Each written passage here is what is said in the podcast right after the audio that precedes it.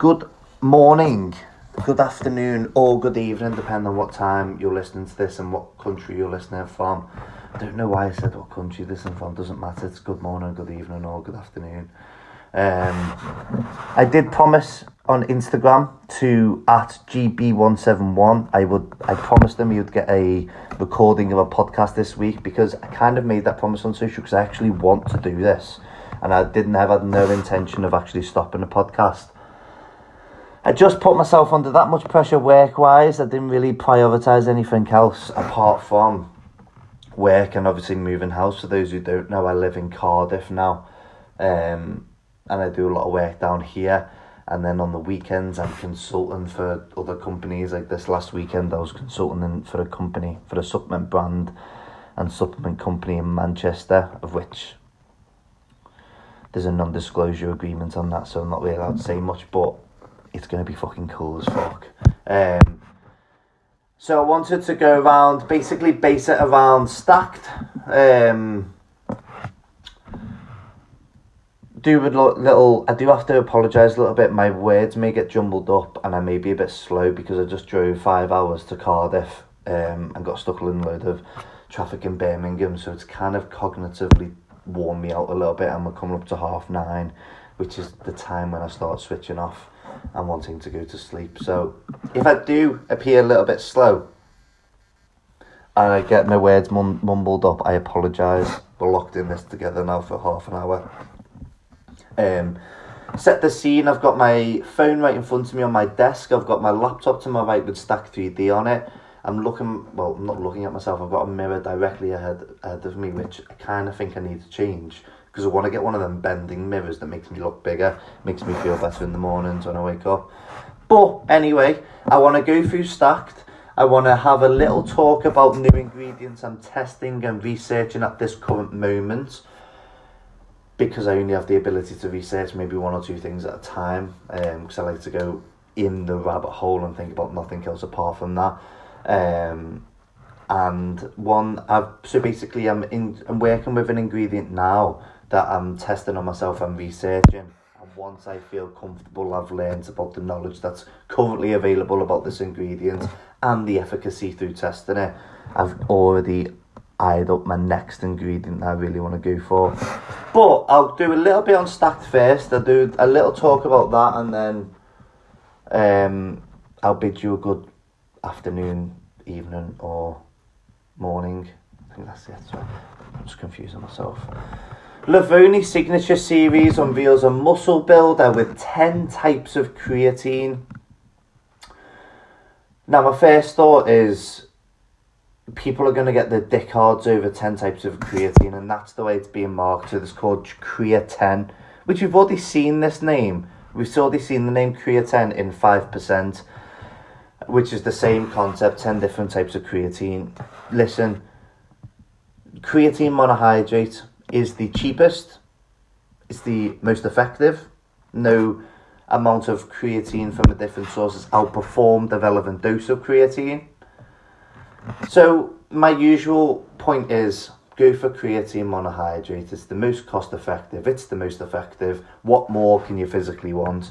But it seems like people want to try and reinvent the wheel and just create a shitter wheel. Um, so the 10 types of creatine, uh, maybe there's a small percent of people that maybe get gastric distress off creatine. I say if you do, then maybe try a creatine hydrochloride. But with this creatine, 10, it's going to be 10 different types of creatine. So it's going to be creatine bonded to something um, which is actually going to yield less creatine. So it's going to have a less amount of creatine because obviously, if you get in a gram of creatine magnesium, for example, part of that's magnesium, so the actual amount of creatine is lowered.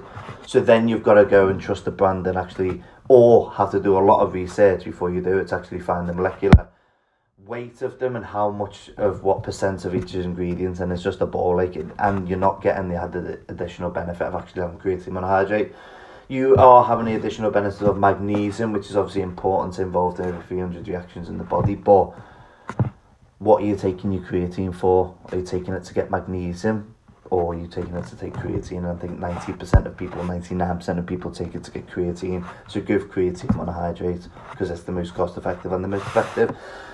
Oh, I said that in one um, breath of voice then, and I think I've done a good job of it. Um, going down a few weird um, uh, oh, few nut butters, protein nut butters are a. I just don't understand. Yeah, it's just the it's the price of them. I think if it was actually whey protein and nut butter, and it was effect, cost effective, then I'd be I'd be up on the train. But yeah, it's just one of them. A keto pancake mix. I'm gonna scroll past this one. I don't know why the keto wave in America is still so big. And I'd, I'd like to know the determining factors as to why it failed so much in the UK in terms of nobody's asked about it.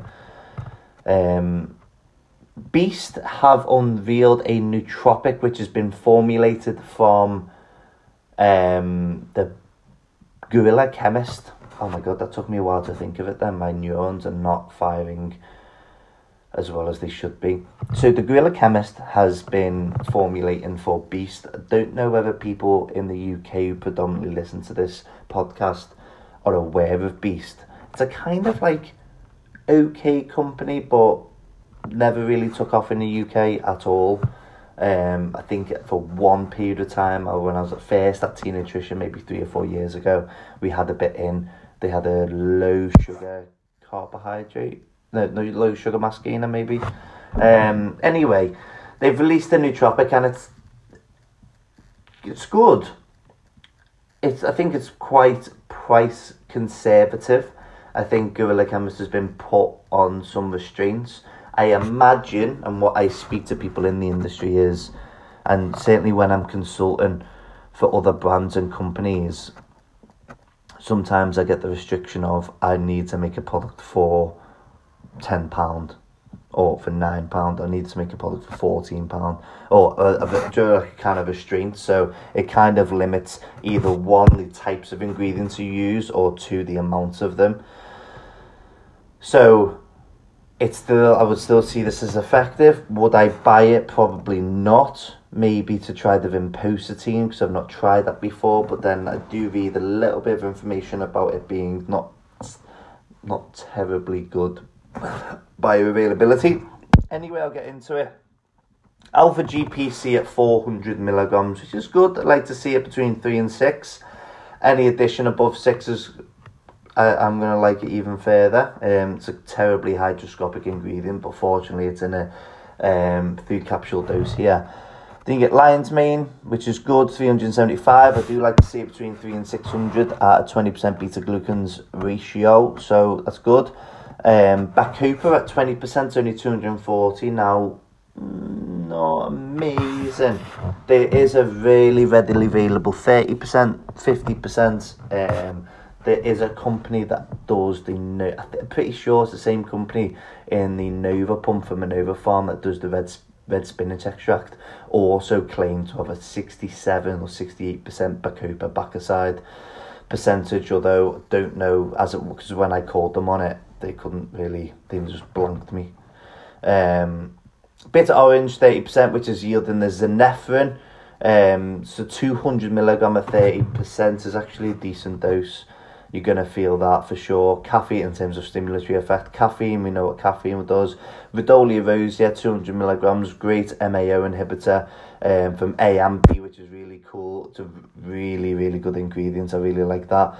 Um, L-theanine, yeah, in 100 milligrams is going to provide that like smooth, calm relaxation productivity, but is not sedative. So it's increasing levels of dopamine, GABA, serotonin. It's going to inhibit the synaptic release of glutamate, which is why it's in pre-workouts to potentially help calm down.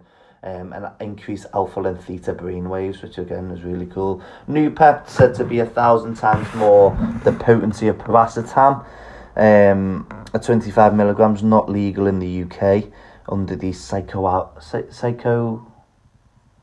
This is when my brain's having a fart. Psychoactive substance ban. That's the one. Um, vinpocetine increasing cerebral blood flow.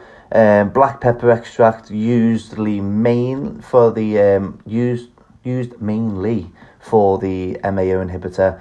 Oh no, it's not. It's used mainly for the CYP3A4 enzyme inhibition, but it's also an MAO inhibitor, which increases levels of neurotransmitters. Actually, been comparable, not in humans, um, as um, a potential benefit of as beneficial as antidepressants, although I will take that for a grain of salt, but it is extremely potent. I have been supplementing with that at a 75, I think, or 70, between 70 and 75 milligram dose of black pepper extract, and it's, the results are quite profound in terms of um, cognitive ability or cognitive feeling, sense of well-being, happiness, stuff like that. It's actually really profound, but then you don't want to go too high and smash it too much because it works with CYP enzymes. So um, then you get Huperzine A, which is an acetylcholine acetylcholinesterase inhibitor. So you're going to have three ingredients, well, four. Bacosides in the Bacopa is an acetylcholine acetylcholinesterase inhibitor. It has the potential to increase tryptophan hydroxylase, which will increase serotonin, has the potential to stop dopamine receptor dysfunction,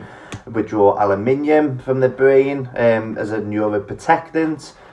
It decreases cortisol, increases the growth and proliferation of dendrites, which increases neuron communication it's one of them ingredients that no matter how much I say about it now, there'll be another thing I forget to mention just after finish the podcast. I get that with ashwagandha um, as well.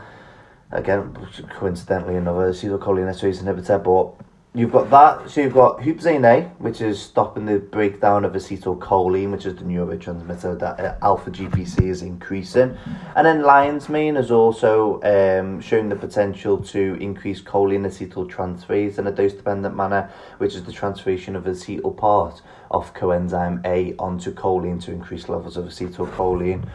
Um, so if you're going to feel it, it's going to be good. It's quite cost efficient in terms of making. I don't know the retail value of it, but it shouldn't be too expensive. Um, that's my. Oh well, hello. There we go.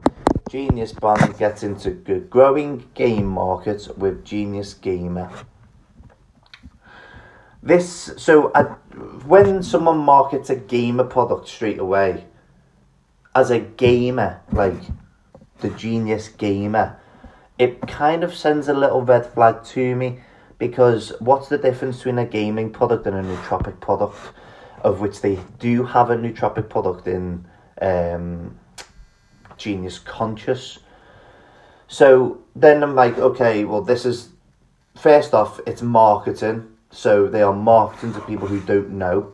Otherwise, when someone they they're marketing to the people who don't know know what a nootropic is, so the people who aren't buying Genius Consciousness, they want to market to these people. So it's kind of a little red flag, and I do know. I think it's uh, there's a band called. Oh, I can't think the name of it now. It's got Utopia as the. Um, is it? I, I, I, want to say Novo. Wait there, I'm at a laptop. I don't even know why I'm saying this.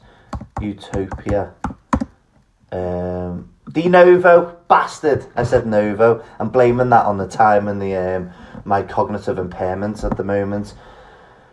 Utopia from De Novo, their pre-workout and their um, nootropic are exactly the same formula, which again just makes you think, well, that's a marketing thing, isn't it? Not to say that's a bad product. I actually do like the fact they've got vitamin C in there with L-Dopa um, I like the dose of acetylcholine. It's a very basic and cost efficient one, but actually works.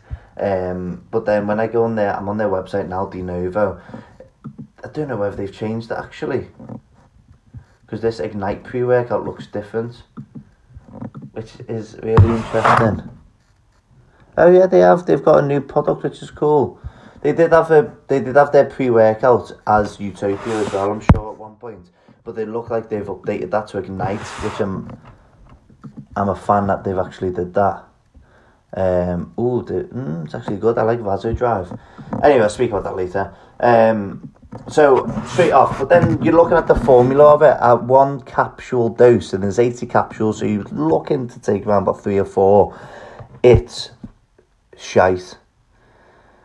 16 milligrams of methylliberine as dynamine, 16 milligrams of teacrine, 18, 21 milligrams of caffeine. Now, you, if you took five grams, four, uh, four to five capsules, sorry, you may get the efficacious dose of cognizin, acetylcholine. Then, nah, I just, I just don't really want to talk about that too much. It's marketed to people to make a lot of money off them, in my opinion. Um, you, if you want a nootropic feel for your gaming experience, buy a nootropic. Um, so say red, white, and boom preview route. I already know what that's like. Chemix halves the scoop size. That's quite irrelevant to the people in the UK, but I'm glad that they did do that because it's actually banned now. But hard, that's what they should have done anyway. Um, in my opinion, the full scoop was way too strong, and I think obviously they now know that um, because they've halved it, which should have been a 20 to 40 scooper. So you could actually dose depend it. You've got Day Spell, which is a nootropic formula by Black Magic, but it's only exclusive to uh, NutriCastle, which is in America. Just good. I like I like companies' initiative to be able to jump on um, a wave and be able to put it their twist on it. I'm not really seeing much else in terms of um, formulation news or news to be spoken about really. Um, no, I'm on to the last page. Day spell. No, again. BPS is releasing a new and improved version of Pussy Killer. Now, I bet you 1 million percent the owner of that brand is about 45 bald and shags prostitutes every weekend. Um, that's just a feel I get from that. I'd, I'd, I'd, be willing to apologise if that was not the case. but that's just a feel, that's the that's my first thoughts on that. Um, Ambrosia completed joint formula. Um, chicken sternum cartilage collagen. Um, anti-inflammatory whole tart cherry cissus at a not the best of doses but good and then paraffin decent it fits in well with the ambrosia brand nothing um, actually strom is releasing a joint formula with a thing called hydrocare which is really interesting um, bring the chaos got three new flavors out and I think that's it. I'm not going to talk about a 7 inch cauliflower pizza. That's not something I'm going to be talking about. Primeval gets Yohimbe capsules, which is not really relevant for people in the UK because Yohimbe's banned. I will talk about the FSA a second now. Um, they are cunts. So the FSA, MHRA, and all the, everyone involved in the content industry like that, uh, every now and then they seem to get their dicks out. I don't know whether it's they've got to do a certain amount in a year or I don't know what their job title is in terms of bonuses and stuff or how they how are the this is what I this is what my mind goes in in the um, FSA situation what are the determining factors of them doing a good job? So, what is the primary information that they need to bring to their boss to say they've done a good job? Is it banning products?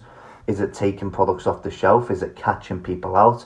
How do they score how well they're doing as a job? For example, if we stuck to the but to the absolute minimum, say for example, it's a total hypothetical situation if we had two ingredients, we had caffeine and creatine, which were both um, confirmed okay substances for to intake. What would the FSA use? Would would there be a job, and what would they use as determining factors of that job being successful? So it does lead me to believe that if you've got employee A and employee B working in the FSA, and they do nothing because there's nothing to be done. Is that mean they they're good at their job or they're bad at their job? Does it, or do, do they have a certain amount of products to get per month off off the shelves? What is their what's their goal? Like how do they how do they show that they're good at their job? Um, and that's just a little bit worrying. That's the, that's the that's the pessimistic side of things. There's a few things you're like, yeah, fair enough. They that's come, they had to come and ban Chemix. Um, it was never really legal to begin with. It's not. It, what what I want to stress to people, they're not banning things on the precedence that it's unsafe. Like they're not coming in being like, you need to get this off the shelves. This is a health risk. That like you shouldn't be doing it. It's not that. It's sometimes they just like to be cunts, especially in the UK. If there's anything before, so if it was if it was in food before 1997, we've allowed it. So if it's naturally occurring, we've allowed it. If it's after 1997 or synthetically made after 1997 or anything, it's profound then to be a um, a novel food, so they can ban it or not. There's conspiracy theories and the people talking about why they banned certain ingredients, like they banned agmatine, they banned creatine, magnesium, chelate, then now they banned DMHA. Um, they put restrictions on DMAE bitartrate, dimethylaminoethanol, gotu kola extract, phenylethylamines. Um, they've taken Black Magic, they go for APS mesomorph, they're taking Chemix.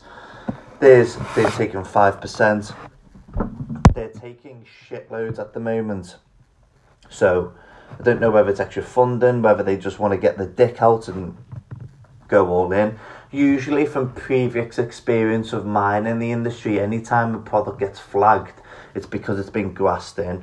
Now there is one no, one notorious fucking snitch in the industry who does have a brand. I won't say too much about that, but if it is him, then I don't even know. I just like just to have a load of bad karma just for being a cunt um, ingredients that I am working with at the moment. Um, I am experimenting and I'm researching a ingredients called 9-methyl-B-carboline. And now I got first um, exposed to carbolines through Graham Hancock and a person called Dennis McKenna and it's pursuit of education over a thing called dimethyltryptamine, which only very, very, very small people percent of people will know, and even smaller percent of people have experienced. But anywho, the pro, um, not the, mm, the, the, the, the possibility of benefit potentials of 9-methyl-B-carboline is that it, it increases the expression of tyrosine was going to say tryptophan hydroxylase, then I had on the mind. Tyrosine hydroxylase. So if you consume tyrosine, it then got to go through tyrosine um, hydroxylase, then will become L-DOPA. Then it'll have a thing called dopa decarboxylase for then that to become dopamine. And then it's going to subsequently go on to be, well, it's going to act as a neurotransmitter by itself, but subs- subsequently lead into the potential use of uh, norepinephrine and, and epinephrine. Um, so that is it. So it's I don't know how to say it, it's the um, potential of that product or the potential of that 9-methyl-B-carboline is um, possibly it increases expression of tyrosine hydroxylase and it is a MAO inhibitor also which is going to stop the degeneration of neurotransmitters and stuff like that. Um, the list goes a little bit longer on that but that's something I wanted to test and I want to do more research on. Um, out of anything, the amount of research you can do on it, amount of research you should do before you actually speak about it um, in terms of its actual efficacy. That's why I'm very big on this is the potentials because when you're dealing with ingredients with a little bit of research behind it, you don't want to start being like, this is what it does because you want to see a bit more research. You just want to talk. I'm an alchemist. This is something, this is something I want to speak about and I will speak about on um, Instagram, there's a very, very, very different type of perspective that you can look on ingredients by. Um, you can look on ingredients by an alchemy point of view, which is very much where I'm at personally, and this is what I like to do. I like to think about alchemy. So, I, so there's not much data behind an ingredient. I want to think about the potential. I want to think about the potentials that to change the world. Do you know what I mean? Like if it's something says, okay, this has the potential um, in a in a study in rats or a study in here, which has the potential to maybe cross over into humans to increase levels of tyrosine hydroxylase um, and be an MAO inhibitor. I want to be on that first. I want to jump on it. I don't want to be. So that's the benefit of that's the benefit of being an alchemist. Is one the pros of being an alchemist, what I see is that you're onto ingredients first. It's very exciting for me because I'm onto ingredients with a little bit of research behind it and I want to explore the potential possibilities of it. That for me is very exciting. But you can flip totally 180 and then be a scientist, what I call a scientist, which is has it been proven scientifically in X amount of studies in a crossover blind placebo uh, controlled study? Has it? Is it 100% million percent uh, an increase of tyrosine hydroxylase in normal humans in non-treated um, in non-health defected humans and you'd have a certain cryo, um, criteria of categories of which you would then deem a, a, an ingredient suitable. Now, neither of them are wrong. The benefits of being an alchemist, you're always onto something first. The downside of that is that you may potentially be wrong because even um, studies in like a petri dish to a rat and to a human can change, but also the potentials there are or you could be even known something of a winner, then the benefit of being a scientist is that you're very rarely wrong, um, but you are really kind of second to the case. You're, you're second to the um, the party. So, like, I like to see myself as a scientific alchemist, which I do tip towards alchemy more because I want to I want to get excited about the potentials. I want to get excited about stuff that may be happening or the stuff that that has shown us in the right direction. I want to know. So these so you'll see people talk and you'll see people argue even though both people are needed, which is I've sort I've sort of spoken about before. But alchemists and scientific people will argue, even though we kind of need each other, because if no one did the initial studies to see the potentials of anything, we wouldn't really get anything new, because we'd have, okay, this is what science says, this is what it is, nothing more. But I think you do need a touch of alchemy, you do need a touch of people who get excited about maybe the raw, small potentials. and the. I'd rather see an ingredient that doesn't have any it, it's not conflicting because that, that's a whole different matter. If you see an ingredient with conflicting, okay, so it increased tyrosine hydroxylase here, but it didn't here, you'd be like, oh, this is where I step away and be like, right, I'm not judging it until like there's more on there. Um, but when it's a small amount of positive data, I want to take that and run. I want to see more. I want to do more. I want to see the exciting potentials. But then you do also run that risk of being like, oh shit, when you do it in humans who are healthy, it doesn't really work. Or you don't really see that much of a potential there. So yeah, so there's two different sides, and them two people types of people arguing, I just find absolutely absurd because they kind of both need each other, and everybody needs both of them, for just just because it's just two different ways of seeing a, a, a, a no one's right or no one's wrong. It's just the way you like to view them. Um, so anyway, that was off a tangent. 9-methyl-B-carboline um, has the potential to increase tyrosine hydroxylase and then be an MAO inhibitor. So in terms of dopamine um, synthesis, it pushes the boat out into what you need to there. Now, with the next ingredient I want to do is called bromantine. It's a bit of more of a complex ingredient, but it's shown the potentials to possibly be um, and it increases the expression of tyrosine hydroxylase and dopa decarboxylase, which that is going to be fun. Um, it has a whole host of other potential benefits as well, but that's what I want to deal with next. After I obviously do a bit more research into 9-methyl-B-carboline, and to be honest, I feel as if I've just scratched the surface with it. Read a few pages, read a few papers, um, a few mechanism of actions and stuff like that. What I wouldn't, what I would say, the tip of the um, tip of the rabbit hole, as in just about to go in. Um, so yeah, I am living in Cardiff. I've just reviewed Stacked. I'm talking about 9-methyl-B-carboline, which is something I'm finding very intriguing at the moment. It's something I'm taking. And my next ingredient I'm going to go in a rabbit hole in is called bromantine. Bromantane, t- not teen, so broman, T A N E. Um, for its potential increases of dopamine. I hope you've had a good day. I hope you've uh, GB171 enjoyed this, and I'm going to leave you in exactly 30 minutes. Have a good day, have a good evening, and keep smashing it.